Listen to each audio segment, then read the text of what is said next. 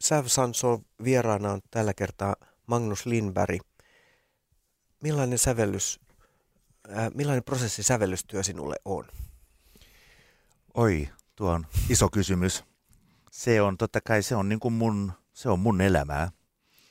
Mä oikeastaan aika usein ajattelen, että säveltäminen on samanlaista työtä kuin soittimen ylläpitäminen.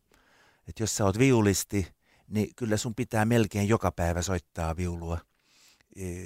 Jos, jos, jos sitä ei tee, niin sen muutamassa päivässä huomaa itse, että se soitin ei kulje. Jos jättää muutamaksi viikoksi soittamatta, niin se rupeaa kyllä huomaamaan muutkin. ja säveltäminen on ehkä tavallaan vähän samanlaista, että siinä pitää kyllä semmoinen arkipäivän rytmi jotenkin löytää niin, että aloittaa työt ja tekee. Se on sitten toinen kysymys, että äh, työpäivistä ei tuu aina samanlaisia. On päiviä, jolloin asiat ei vaan yksinkertaisesti liiku ja tuntuu, että ei mitään synny. Mutta niitä tarvitaan, jotta tulee semmoinen hetki, jolloin asiat loksahtaa kohdilleen ja tuntee, että joku on mennyt eteenpäin. Tämä on, niinku sen, on sen arkiosaston kuvaus siitä. Sitten totta kai säveltäminen ensikädessä ja ehkä myös viimikädessä, mutta ensikädessä on visioiden luomista ja, ja utopistien, utopististen ajatuksien kanssa elämistä. Ja niihinhän tota, syntyy ideoita, jotka ei liity ollenkaan siihen, että istuu studiollaan ja tekee työtä, vaan bussia odotellessa yhtäkkiä voi syntyä joku idea. Et mä oon semmoinen ihminen, jolla on aina ollut muistipano vihkoja taskussa ja, ja jos jotain ajatuksia syntyy, niin kirjoittaa ylös. Mulle, mulle tämä työ on hirveän paljon edelleen lyijykynä paperia. Pitää miettiä ajatuksia, piirtää, verbalisoi, nuottipaperia myöskin. Ihan voi olla, voi olla nuotti, nuotti-ideoita, mutta aika usein voi olla kyllä ihan tämmöisiä piirustuksia jostain muodon ajatuksesta tai, tai vähän, vähän, vähän kaikenlaista. Että se tekee siitä kiehtovan. Ja sitten totta kai semmoinen asia, joka on vähän merkillinen, on se, että projekti ison orkesterin kanssa varsinkin, kun operoi, niin yhteen projektiin, ainakin mun työtahdilla, niin, niin mä kyllä varaan mielelläni vuoden siihen, ainakin vuoden. Ja ennen kuin se vuosi on olemassa, niin sen teoksen kanssa on jo elänyt muutamia vuosia aikaisemmin. Eli nämä kulkee äh, tässä niin kuin prosessoi monta asiaa yhtä aikaa tänään. Voi miettiä jotain projektia, joka on tulossa kahden vuoden kuluttua ja kerää ideoita ja, ja, ja lajittelee ideoita ja joistain asioista syntyy konkreettisesti jotain, jotkut asiat painuu painuu unholaan ja niin poispäin. Niin tämä on tavallaan tämän ammatin kyllä kiehtovuus on se, että koskaan oikeastaan ei voi tietää, miten, miten ne asiat tulee kulkemaan, mutta, mutta korostaisin sitä niin kuin handwerkin osuutta tässä, että sitä työtä pitää kyllä tehdä ja mä pyrin tekemään hyvin säännöllisesti työtä, koska muuten jos, jos, jos ei ole tehnyt muutamaan päivään työtä, niin sen rupeaa itse heti tuntemaan ja itse luottamuksen kanssa tämän tyyppisessä ammatissa. Se on yksi totta kai semmoinen tuskainen asia, että jos, jos luottamus rupeaa menemään siihen, mitä tekee, niin, niin semmoisten tilanteiden korjaaminen voi olla vaikeaa. Joo. Onko, mi, miten pitkä se aikajänne siitä on, kun sanoit, että ää, itse sävellystyö vie vuoden ja siinä saattaa olla useamman vuoden ideoita. Sanotaan, että siellä bussipysäkillä tulee tehtyä joku piirros, niin miten pitkän ajan kuluttua se on kuultavissa sitten jonkun tulkitsemana? Että tavallaan niin kuin, voiko vetää tällaisia äh, janoja, aikajanoja? Kyllä, siihen voi. Siis totta kai se vähän riippuu, minkälaista musiikkia kirjoittaa. Mähän on tehnyt paljon isoille kokoonpanoille, orkesterille ja konserttoja ja niin poispäin. Ja silloin on riippuvainen suurista laitoksista, orkestereista, instituutioista, joilla totta kai se heidän työtahti on sellainen, että nyt eletään 17-18 kautta, mutta orkesterit suunnittelevat jo 19, 18, 19, jopa 19, 20, mm. koska heillä totta kai kalenteri rakentuu siitä, että mitä he haluavat tehdä, keitä he saavat tekemään ja miten paljon nyt tässä tilanteessa, miten, miten halutaan uutta musiikkia tuoda mukaan, kantaesityksiä. Että kyllä mä sanoisin, että noin tyypillisesti kantaesityksestä sovitaan ainakin minun kohdallani kolme-neljä vuotta etukäteen. Just. Et se sillä aikataululla asioita, asioita lähdetään tekemään. Eli sä tiedät vähintäänkin kolme-neljä vuotta etukäteen, mitä tulet tekemään ja mille orkesterille tai mille kokoonpanolle? Kyllä se on ollut. Kyllä se on ollut. Se on totta kai semmoinen ihannetilanne totta kai olisi, että voisi vain kirjoittaa ja sitten kun jokin on valmis, mm. niin voisi antaa sen jollekin. Mutta, mutta jos meinaa freelancena toimia tässä, niin, niin mä oon kyllä riippuvainen siitä, että, että se kalenteri on, on suunniteltu ja rakennettu niin, että pystyy, pystyy taimaamaan sen, miten oman aikansa käyttää ja miten se, miten se myös taloudellisesti sitten, sitten kulkee. Kiehtovaa totta kai on se, että nämä isot instituutiot, joiden kanssa on ollut ilo ja kunnia saada tehdä työtä, niin ne ihmiset yleensä ovat hyvin kokeneita. He ihmiset, ne, ne ihmiset ovat yleensä hyvin kokeneita ja, ja pystyy ikään kuin tarjoamaan työtä niin, että se tuntuu siltä, että se idea oli sinun. Eli tätä, nämä orkesterit Suomessa, Radion sinfoniaorkesteri Avantin kanssa tehty paljon työtä vuosien varrella, mutta sitten mulla on ollut äh, englantilaisia orkestereita, ranskalaisia, amerikkalaisia. Mm. Totta kai ne ihmiset myös, meillä on historiikkia, mm. että he tietää, mitä on aikaisemmin tehnyt, ja sitten lähestyvät ja sanovat, että nyt olisi oikea aika tehdä jotain, sanotaan vaikka kuorolle ja orkesterille, ja ne saavat sen kuulostamaan siltä, että se ideahan tuli minulta. Se on varmaan aika hyvä, hyvä tilanne säveltäjälle, että on saavuttanut sellaisen aseman, että tavallaan kädenjälki on niin tunnettu, että No se on, se, tämä on semmoista mosaikkityötä, että, mm. että tosiaan, tosiaan nämä, nämä, se porukka, joka tekee näissä Euroopan ja Amerikan ja osittain myös Aasian orkestereissa, he kyllä kaikki tuntevat toisensa mm. ja tietävät aika tarkalleen, mitä, mitä, mitä eri maissa tapahtuu. Totta kai suuri kiitos ja semmoinen ihan elinehto, ainakin mun kohdalla, on ollut läheinen ja hyvä suhde kustantajaan. Et mulla on Lontoossa Boozy Hawks-niminen kustantaja, jossa ihan, jos ei nyt päivittäin, niin, niin viikoittain monta kertaa soitetaan pu- puhelimella ja e-mailataan ihan päivittäin. Ja he, he tekevät työtä he tekevät työtä sitten sen koordinoimisen kanssa, että asiat kulkee ja, ja että myös meillä on jopa leikkisästi semmoinen diili mun kohdalla, että mä en saa itse luvata mitään enää, että kaikki pitää mennä heidän kauttaan. Äh, mutta se, että sä, ähm, ei voi sanoa, että kannat huolta, mutta olet hyvin päivitetty näiden tulevien tekemisiesi suhteen ja tosiaan päivätasolla seuraat niitä sun kustantajan kanssa, niin sä pystyt siinä samalla tekemään sävellystyötä tai jopa haluat tehdä. Että, että sulla ei ole niin eri tavallaan sisäisen toimenkuvan osastot hoitamassa sun taiteellista puolta ja teknistaloudellista puolta? No se on hyvä kysymys totta kai. Kyllä se, sen, sen kanssa saa olla tarkkana ja, ja, ja semmoinen äh, ihan tyyppiä, jos mä aloitan aamuni lukemalla e-mailia, niin mä saan helposti siitä erittäin huonon sävellystyöpäivän, koska se lähtee sitten, se lähtee rönsyilemään ja ajatukset, ajatukset pitää saada silloin, kun on, on ikään kuin semmoinen oikea, oikea niin kuin tuotannollinen sävellysputki päällä, että silloin niitä päiviä pitää varjella. Että kyllä mulla, meillä on Lontoon, meillä on Lontoon kanssa sopimus, semmoinen hiljainen sopimus siitä, että jos on kiireellisiä asioita, joita pitää puhelimella hoitaa, niin he soittavat yleensä ne viimeisenä asiana Lontoossa heidän työpäivänään, josta on se hyvä hyöty, että varsinkin jos on Suomessa, niin Suomi on kaksi tuntia ennen Lontoota. Mm. Että yleensä mulle soitetaan seitsemän, kahdeksan maissa, jos on jotain kiireellistä. Ja sitten mä tiedän, että niihin, niihin voi vastata.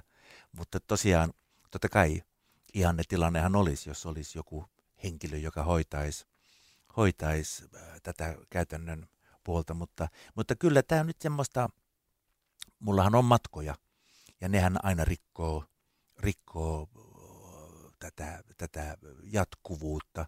Toisaalta säveltämisrutiinit on niin yksinäistä puuhaa, mm. että sitten jos tulee viikko jotain, joku reissu, niin, niin se on kyllä tervetullutta, että niin kun on mukana, mukana. Mähän yritän ylläpitää, tai olen ylläpitänyt aina jonkinnäköisen kontaktin esittävään taiteeseen, niin niin kuin, ei niin, että, että olisi ollenkaan karrieri mielessä, että voisi tehdä isoa, isoa uraa kapellimestarina tai pianistina, mutta mä haluan niitä projekteja silti. Mulla, mulla kapellimestaripuolella varsinkin, niin jos mulla on kolme, kaksi kolme keikkaa vuodessa, niin se on mm. semmoinen sopiva tahti. Ja silloin ne viikot, on ehdottomasti semmoisia, että ei pysty ajattelemaan omaa sävellystyötään. Eikä hotellihuoneessa ole koskaan oikein mukava istua säveltämässä. Ne tehdään, on niitäkin sattunut, mutta ne on sitten pakon edessä. Mutta niilläkin reissuilla on se muistiinpanovihko mukana, että jos inspiraatio yllättää, niin Ilman muuta. se saa tulla. Se kulkee mukana kyllä. Ja nykypäivänä totta kai, kun kannettavaa tietokonetta kuljettaa mukanaan tämmöisenä byroona, niin tota, mulla on siellä – koko tuotantoni ja, ja, ja, ja teokset ja, ja materiaalia, että jos mä tartten jotain, niin kyllä mulla on, niin kuin, se, se, on, se on olemassa. Joo, joo, joo. Et toivottavasti varmuuskopioituna. Kyllä, tärkeistä asioista kyllä on, että ei. joo. Äh, sä olet tehnyt myös paljon in, improvisaatiojuttuja ja niitä on nähty Suomessakin livenä miten tärkeänä sä pidät sitä niin kuin tavallaan sävellysherkkyyden kannalta, että myös altistuu tällaiselle esitystoiminnalle? Kyllä se on ollut hyvin tärkeä. Siis meillähän oli jo, meillä on jo melkein 40 vuotta toimiyhtyön kanssa tehty, tehty konsertteja ja, ja äh, toimiin laboratorio usein oli semmoista, että meillä oli konsertti tulossa – ja me rakennettiin ne konsertit itse. Hmm. Et maanantaina kun tultiin Brysseliin ja perjantaina oli konsertti, niin maanantaina ei tietytty vielä mitä, mitä me soitetaan.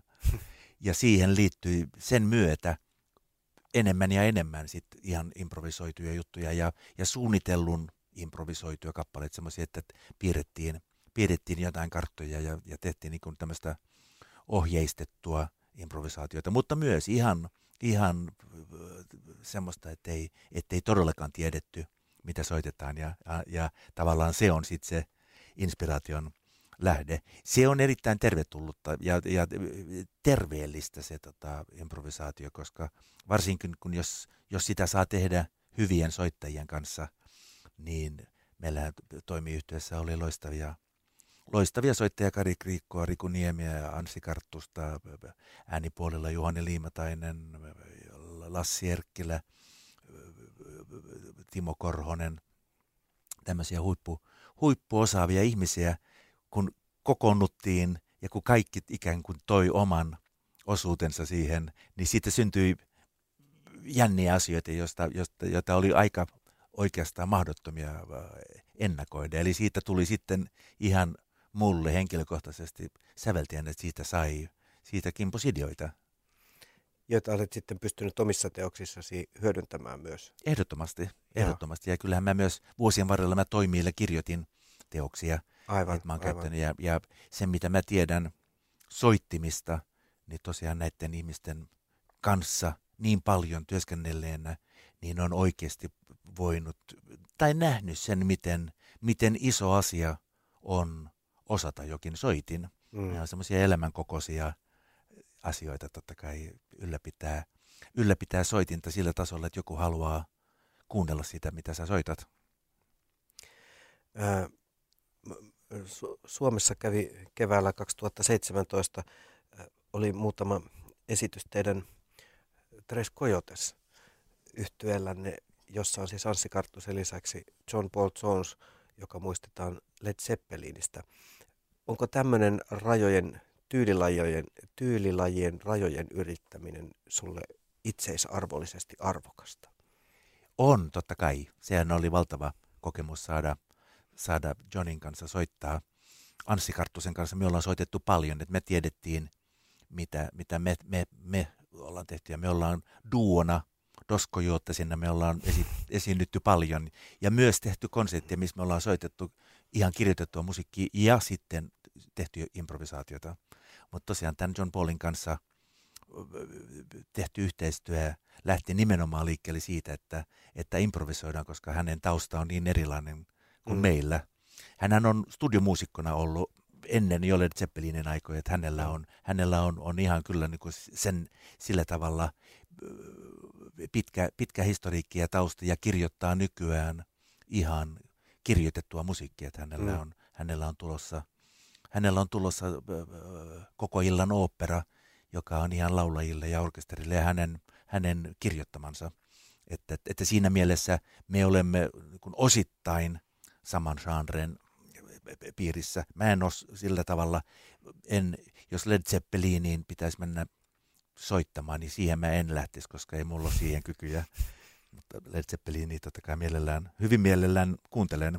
Ja kyllä meilläkin oli rockibändi kouluaikoina, mutta, mutta, mutta eli siinä mielessä totta kai genreen kanssa saa olla tarkkana. Mä arvostan ja tykkään todella paljon jatsista, mutta en osaa soittaa jatsia. Mä en ole koskaan opiskellut jatsharmoniikkaa. Mm. Ja meillä totta kai toimii yhteydessä, jossa on Rikuniemi, joka on loistava tämmöinen genre ylittäjä ja, ja on tehnyt todella paljon kevyen musiikin puolella ja myös mm. jatsin puolella, niin, niin valtavasti sieltä olen oppinut, mutta, mutta en, en lähtisi kvintettoon soittamaan pianistina jatsia. Siihen mulla ei ole, siihen mulla ei ole kykyä tai taustaa. Mm.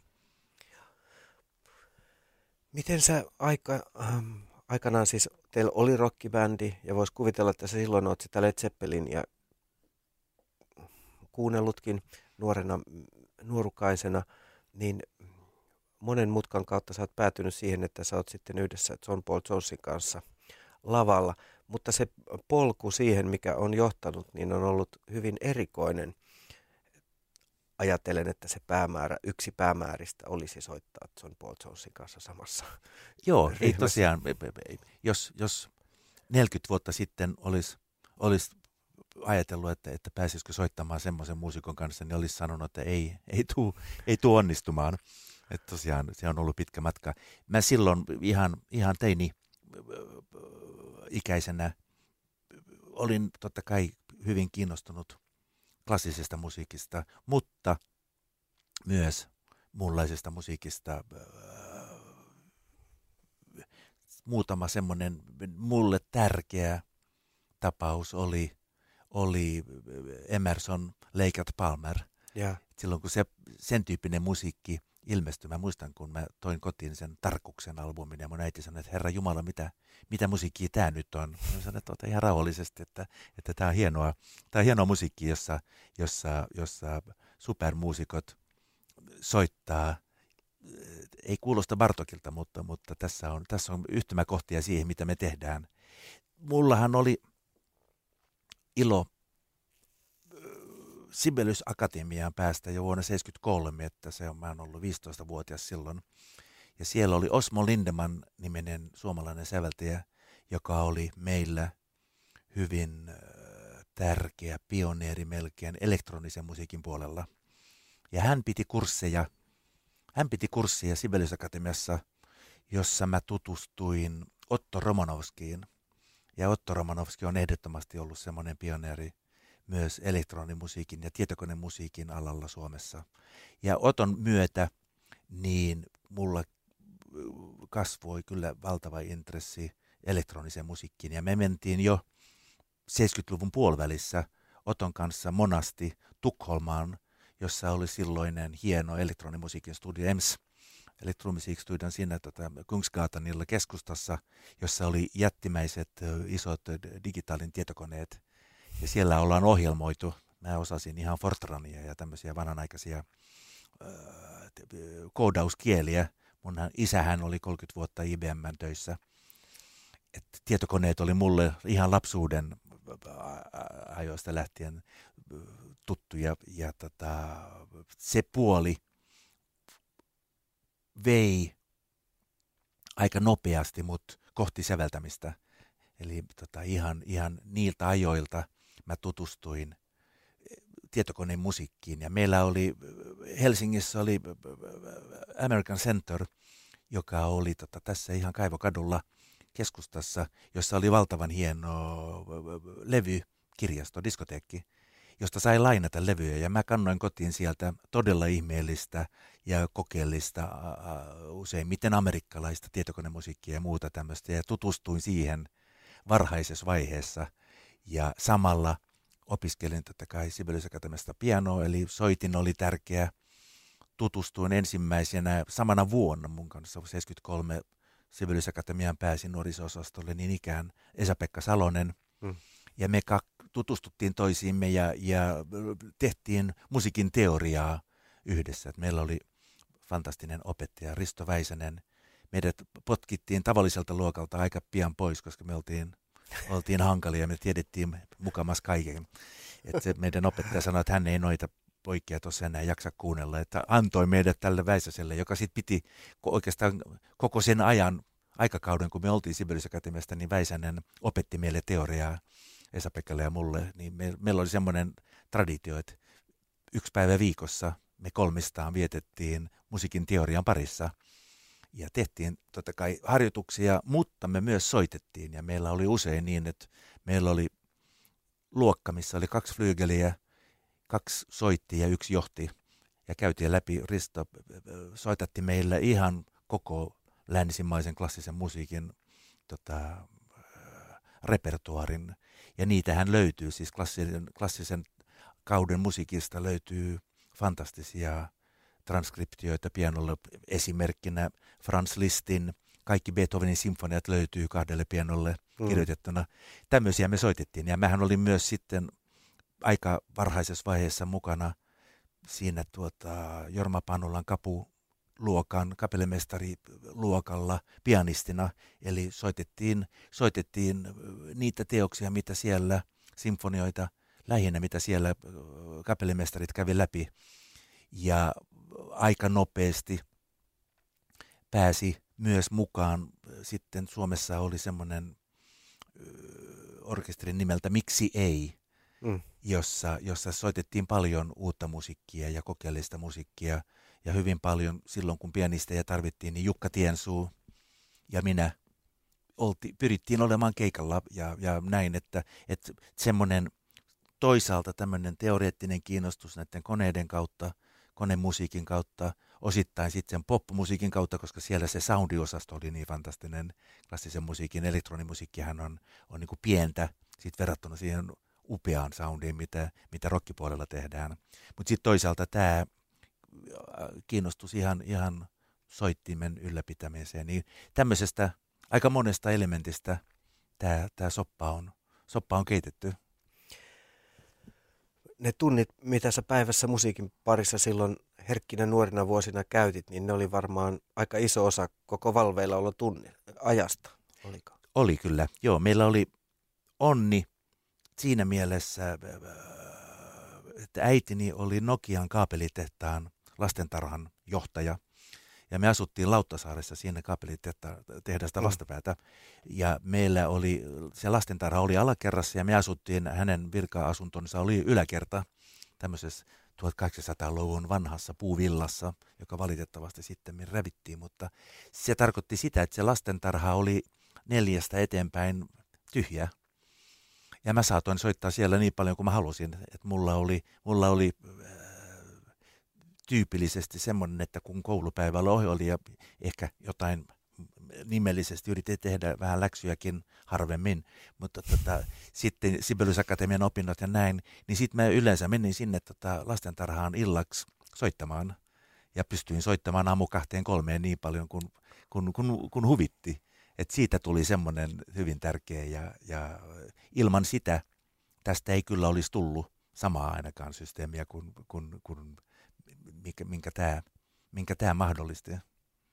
Mutta siinä oli siis yhdistelmä tätä intoa tähän elektroniseen musiikkiin, Sibelius Akatemiasta tullutta tätä vanhaa sivistystä, jos näin sanotaan, ja sitten sun omaa kiinnostusta hyvin monenlaiseen musiikkiin.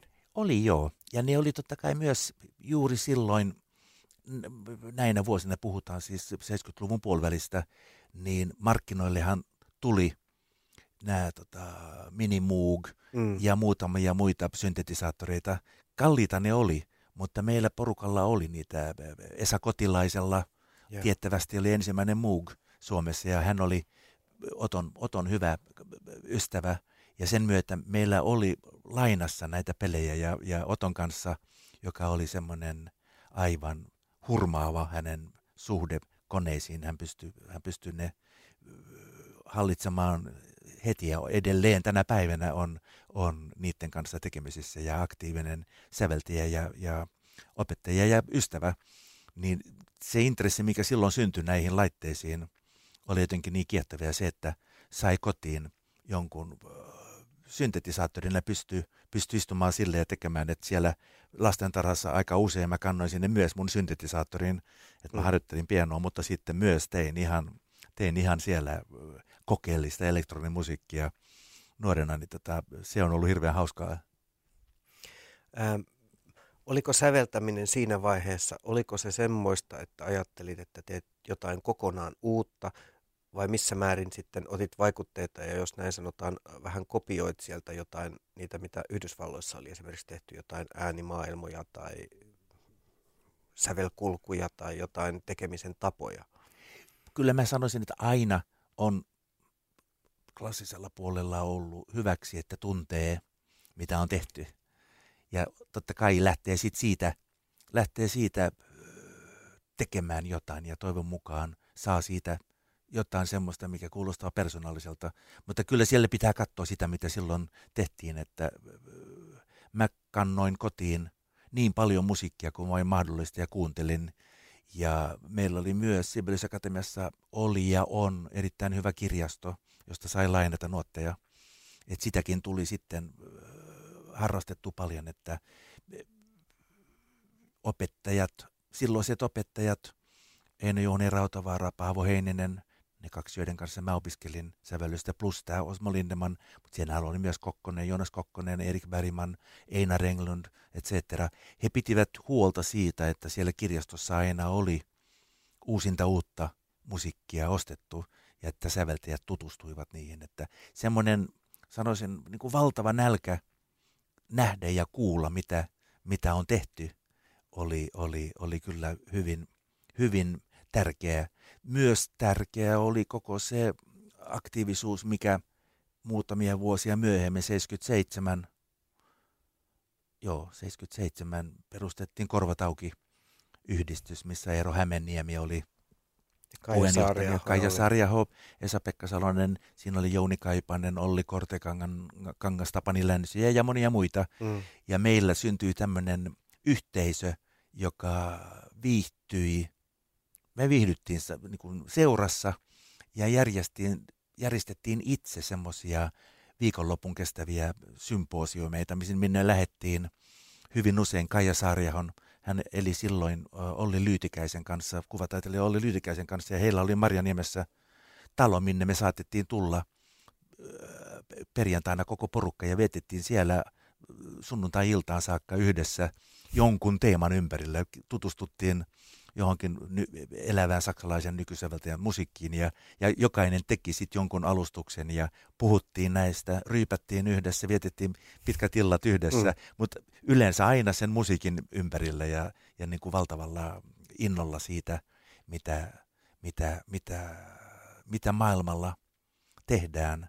Ja se Korvatauki-yhdistys nopeasti rupesi sitten tekemään konsertteja ja järjestettiin, järjestettiin ihan itse konsertteja missä soitettiin semmoista musiikkia, mitä meidän mielestä pitäisi soittaa myös Suomessa. Että se ilmapiirihän oli vähän, vähän ei nyt ehkä vannollinen, mutta, mutta aika selektiivinen sun suhteen, että tietty musiikki oli, oli hyväksytty ja sitten oli paljon ja varsinkin aika paljon tämmöistä uutta avantgarde-musiikkia, mitä ei kauheasti Suomessa silloin soitettu. Nyt ei saa unohtaa, että Suomessa on ollut hienoja aikakausia, milloin uusinta uutta on tehty.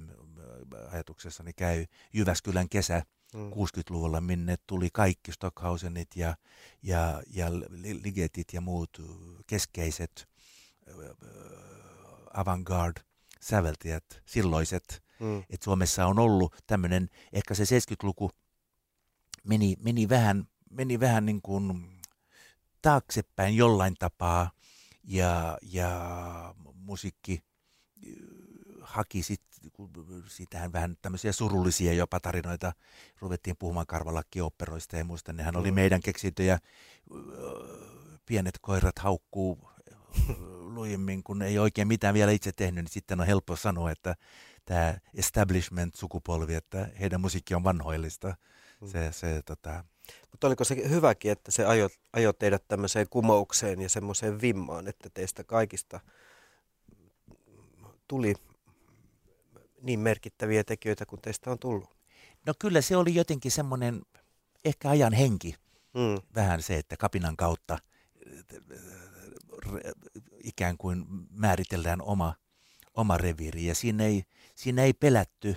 Ja se oli myös jotenkin eh, erilainen jotenkin se ilmapiiri silloin verrattuna tilanteeseen tänä päivänä. Ainakin totta kai mä näen sen eri perspektiivillä tänä päivänä, mutta ei se meidän sukupolvi, ei siellä kukaan sillä tavalla karrieriä ja menestystä miettinyt, vaan meillä oli jotenkin semmoinen palava himo vaan tehdä näitä asioita. Mm, saada esille se niin, oma juttu joo, ja joo, oman sukupolven joo. juttu tavallaan. Eikä myöskään pelätty sitä, että uskaltaa sanoa niin kuin vastoin jotain. Mm. Eikä silloin niin, me, täm, tällä porukalla varsinkaan ei, ei ollut semmoista, että kilpailujen kautta ja muuta yritetään mm. rakentaa karjääriä. Tänä päivänä totta kai tämä maailma on helvetin kova ja, ja nuorelle muusikolle, säveltäjälle tämä on, tämä on rankka tämä rankka kenttä, että mistä, mistä niitä työtilaisuuksia tulee ja mitä, missä pystyy tekemään näitä. Mutta silloin tosiaan 70-luvulla niin, niin se, se, se ei ollut semmoinen, ikään kuin se ei, se ei ollut huolen aihe. Mm. Tänään mä näen nuorta porukkaa, jossa se, se on oikeasti ja syystäkin on huolenaihe, että mistä, mistä ne työtilaisuudet tulee ja, ja, ja miten pääsee, miten pääsee mukaan semmoiseen leikkiin, että, että sun tekemiä töitä saadaan, saadaan esille. Ei ole itsestäänselvyys. Eli silloin oli tavallaan luottamus, että elämä, elämä kantaa. Ja jotenkin, sä, joo, joo, jotenkin. Mutta se on varmaan ollut monella eri alalla samanlainen mm. 60-70-lukaan ja myös 60-luvun loppu totta kai semmoinen kapinallinen, kapinallinen koko opiskelumaailma vuoden 68, et cetera, tapahtumat ja näin totta kai, niin, niin se, se oli eri aikakausi, mutta, mutta kyllä se näin jälkeenpäin jopa vähän harmittaa ja nolottaa, että tuli sanottu tiettyjä asioita meidän hienoista sävelteistä, jotka niitä operoita ja muita kirjoittaa, mutta he olivat kyllä sitten min, me olemme välit heidän kanssaan selvittäneet ja, ja he, heillä oli ehdottomasti semmoinen isällinen suhde siihen, että annetaan niiden nyt haukkua tuossa, että kyllä ne rauhoittuu. Mm-hmm. Ehkä he ovat aikanaan sitten omia opettajiaan kyseenalaistaneet. Nimenomaan. Miten tämä tekninen kehitys vaikuttaa työhösi, jos ajattelee sitä, että okei, sanoit, että kirjoitat ideoita ylös paperin paloille tai paperi, paperille ihan muisti, muistiinpanoja, mutta jos ajatellaan sitä, että silloin aikanaan nuorukaisena kävi Tukholmassa ihmettelemässä tietokonetta, jos vähän kärjistetään. Ja nyt vastaavan tehoisia tietokoneita on, on tasku, taskupuhelimessa, siis älylaitteissamme, niin voisi kuvitella, että tämä on vaikuttanut ihan siihen luovaan prosessiin ja siihen, että vähemmällä saa enemmän irti. Onko se myös vienyt ajattelua yhä syvemmälle tai laajemmalle? Joo, se on hyvä kysymys. Se on hyvä kysymys, että äh, mä näen nykypäivän säveltäjät, nuoremmat säveltäjät, jotka tekee oikeastaan kaiken jo koneen ääressä. Ja hyvä niin, jos siihen tottuu ja jos se on oikea työympäristö, niin, niin ei siinä mitään. Mutta mä oon kyllä sillä tavoin jäänyt vanhoilliseksi, että mulle se lyijykynnä paperi edelleen on hyvin keskeinen ja tärkeä elementti.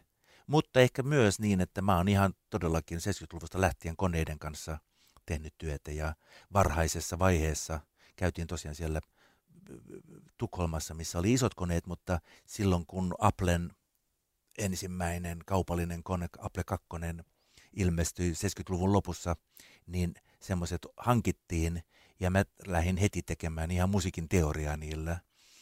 Eli kaikki se, mikä edelleen on mun äh, musiikkini, harmoniat, rytmit, tämmöiset, niin mä oon tehnyt niitä koneiden avulla. Et mulla on, on niin yksi semmoinen osasto, jossa kone on ehdottomasti mukana tämmöisenä analyyttisenä työvälineenä. Mä en niin kauhean kiinnostunut koskaan ollut siitä, että koneet säveltää. Eli enemmän on kysymys siitä, että mä annan tehtäviä, mä asetan tehtävän asettelut ja kone tekee semmoisia asioita, jotka, joita periaatteessa voisi vois käsinkin laskea, mutta jotka olisi älyttömän hitaita ja, ja ei ehkä sitten enää mielekkäitä. Mutta sitten varsinainen sävellystyö, niin mä edelleen kyllä teen ihan lyijykynä paperin manuskriptia, että mä pidän itselleni, mä pidän itselleni semmoista sääntöä yllä, että jokainen nuotti pitää kerran paperille piirtää orkesterikin teoksesta. Mutta totta kai koneet on, on apuna siinä vaiheessa myös niin, että mä siirrän sitä, sitä mukaan, kun mulla on paperilla asioita, mä siirrän ne myös koneelle. Et siinä vaiheessa, kun teos valmistuu, niin mä voin lähettää kustantajalleni sähköisessä muodossa failin, joka on teos syötetty koneelle, josta he sitten pystyvät tekemään stemmoja ja, ja katsoa, että partituurit saadaan, saadaan sen niin kuin painokuntoisiksi, et, et cetera. Mutta tämmöinen vanha versio vielä siinä välissä pitää olla, että käsikirjoitus, käsikirjoitus tehdään ja jotenkin se, jotenkin se tota, sen äh, paperin mukana tuoma vapaus on mulle niin tärkeää, että mulla on, mulla on tota, työpöytä, joka on itse asiassa tällä hetkellä on vihdoinkin semmoinen työpöytä, mistä mä tykkään, koska mä oon hankkinut semmoiset ihan kimpilevyt, jotka työpöydän pinta on 18 neliömetriä.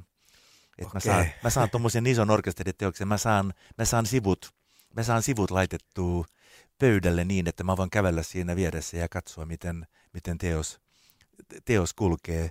Ja mä en haluaisi sitä tehdä koneen ruudun ääressä, koska tietokone, vaikka kuvaruudut nykyään on isoja ja niitä voi olla rinnakkain useampiakin, niin siinä on silti semmoinen tietty kitka ja. sen koneen ja sen koneen kautta hakemisessa. Että tämä se vapaus, mikä on, on laittaa paperit työprosessin aikana pöydälle ja, ja miettiä. Ajatustyötähän tämä nyt sitten silti 90 prosenttia on. Ja tehdä siihen merkintöjä niin. suoraan lennosta. Nimenomaan, joo. joo. Siinä saa liikuntaa, jos se on tosiaan. Se on erittäin hyvä. Joo, mä oon ihan tämmöinen Zuckerbergin tyylisesti Facebookin toimistosta inspiroituneena, niin mä oon laittanut ne noin korkeammalle kuin yleensä työpöytä on, että, että siinä on mukava kävellessä. Ja. Työpöytä, työpöydän ergonomia on kävellessä se oikea. Sitten mulla on muutama tuommoinen kontrabassojakkara, jolla voi istua siinä pöydän ääressä mutta tähän täytyy myös lisätä, että mulle myös on elintärkeää se työvaiheen aikana, että on soitin. Mä tarvitsen pianoa, kun mä, kun mä teen työtä. Kyllä mä käytän myös syntetisaattoreita, ihan sähköisiä laitteita, mutta, mutta se, se vanha kontakti siihen akustiseen pianoon on, on tosi tärkeä. Siinä jopa on kysymys siitä, että sointuja ja sointuketjuja pitää, ne pitää melkein tuntea, ne pitää myös kuulla totta kai, mutta, mutta mä haluan sen ihan fyysisen kontaktin niihin. Että tämmöisiä, nähän totta kai sit myös on kyse siitä, mihin tottuu mm. ja mikä metodi, mikä metodi tuntuu, mikä metodi tuntuu järkevimmältä. Ja mä nuorille sävelteille, kun heitä on opettanut vuosien varrella, niin aina sanon, että, että hyvin suuri osa sävellystekniikkaa on löytää itselleen semmoiset työmetodit, jotka sopii. Että ei kannata yrittää semmoista maailmaa, josta ei tykkää. Että pitää, pitää hakea semmoisia asioita, joista tykkää, ja sitten ottaa sieltä niin kuin materiaaliksi työtavat, joista, joista tuntee, että tämä, sopii minulle. Ja tämä on osa sitä, on osa sitä koulutusta ja osa sitä, mitä, mitä nuori ihminen joutuu, joutuu hakemaan, koska tässä ei ole annettu, tässä ei ole ennalta annettuja malleja, joiden mukaan pitää toimia. Tässä on kaikki, kenttä on vapaa, mutta, mutta joskus näkee jonkun nuoren säveltäjän, joka taistelee niin kuin väärän asian kanssa. Ja sitten vaan yrittää varovaisesti sanoa, että koita, koita, koita lähestyä sun problematiikkaa vähän eri suunnasta ja katso, jos, jos, jos asiat aukeaa, aukenee eri tavalla. Et se on totta kai hyvin paljon koulutuksesta myös tämän tyyppisessä ammatissa, niin kuin soittimien kanssa ja säveltämisen kanssa, niin on ihan tämmöinen mestari-kisälli mm. tyyppinen tilanne. Eli tarkoittaa sitä, että me opiskeluvuosina tehtiin valtava määrä ihan harjoitustöitä. Piti kirjoittaa, piti kirjoittaa Jousi-kvartettoja Beethovenin tyyliin, piti kirjoittaa Mozartin tyyliin, piti kirjoittaa Debussyitä, piti kirjoittaa Brahms-tyylisiä variaatioita. Se oli ihan silloin, silloin kun piti Brahmsin tyyliä opiskella, niin sit, silloin katsottiin, katsottiin Brahmsia ja se piti, sen piti pysyä tyyli puhtaana. Ja se on, se on erittäin hyvä, se on erittäin hyvä, tota, hyvää treenausta.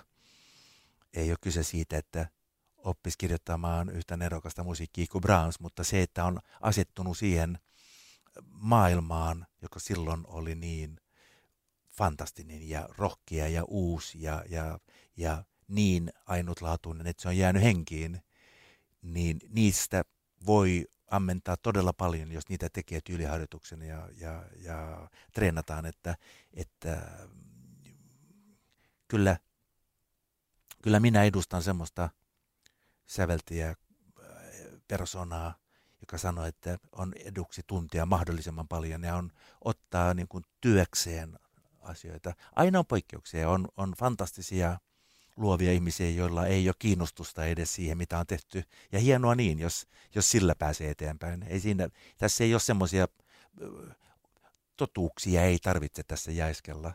Mutta tosiaan nuoren ihmisen kanssa, joka taistelee jonkun kanssa, niin omalla kokemuksellaan voi ehkä joskus jotain solmuja avata ja, ja, ja ennen kaikkea just tämmöistä, että, että yritä jollain toisella metodilla, että ehkä se siitä, ehkä se siitä lähtee. Tähän on myös Tähän voi lisätä sen, että joka on joskus ärsyttävä asia. Oletetaan, että tehdään mestarityöksi. Oletetaan, että jokainen teos on, on, on valtava menestys ja aina vaan parempaa ja aina vaan hurjempaa. Mun mielestä luovalla ihmisellä täytyy olla oikeus epäonnistua ja tehdä vähäpätöisempiä töitä, koska niillä kaikilla on merkitystä. Ja jos se ei epäonnistu, niin ei oikein voi onnistuakaan. Että kyllä nämä, sekin on ne hurjat paineet, mitä on nuorille nykyään niin kuin pärjätä ja, ja, ja menestyä, niin soittimien puolella totta kai, jos ei, jos ei joku, jos ei pärjää kilpailussa, niin, niin okei, ehkä ei tule keikkaa, mutta meillä on valtavasti hienoja muusikoita, jotka ei koskaan kilpailussa käyneet mm. ja, ja teki, tekee hieno karrieri. Ei se, ei se ole niin elämän ja kuoleman tyyppinen asia, asia säveltämisessä vielä, vielä totta kai epämääräisempi se, mikä on onnistunut ja mikä ei. Kiitos. Miten tervehtisit 90 vuotta täyttävää teostoa?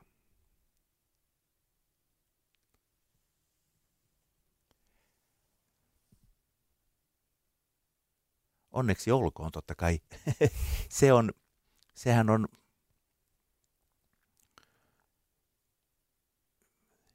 se on valtava, se on valtava tuota, valtavan iso asia, että on tämmöinen tekijänoikeusjärjestö, joka, joka kerää ja, ja huolehtii tästä koko kentästä ja, ja on tavallaan hurjaa ajatella, että me puhumme totta kai vanhasta ja hienosta laitoksesta, mutta pelkästään 90-vuotiaasta.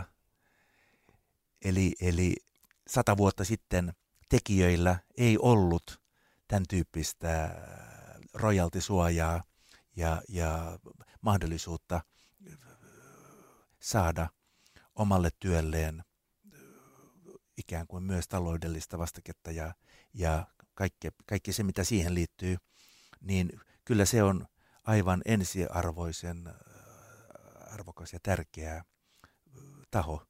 Niin äh, suuri, suuret, suur onnittelu teostolle iästä, iästään. Kiitos.